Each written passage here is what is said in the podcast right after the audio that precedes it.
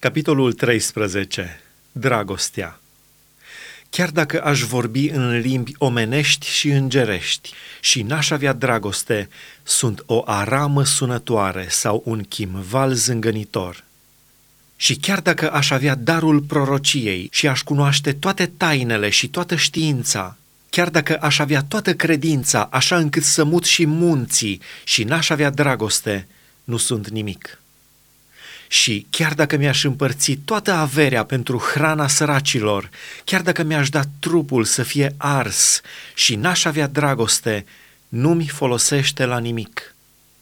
Dragostea este îndelung răbdătoare, este plină de bunătate. Dragostea nu pismuiește, dragostea nu se laudă, nu se umflă de mândrie, nu se poartă necuvincios, nu caută folosul său, nu se mânie, nu se gândește la rău, nu se bucură de nelegiuire, ci se bucură de adevăr.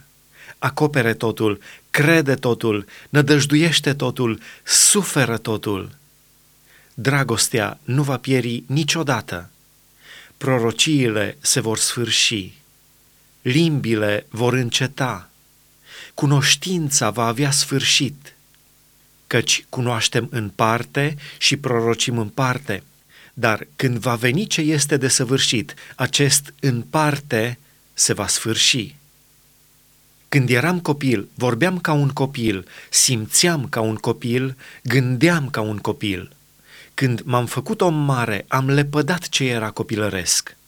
Acum vedem ca într-o oglindă, în chip întunecos, dar atunci vom vedea față în față. Acum cunosc în parte, dar atunci voi cunoaște de plin, așa cum am fost și eu cunoscut pe deplin.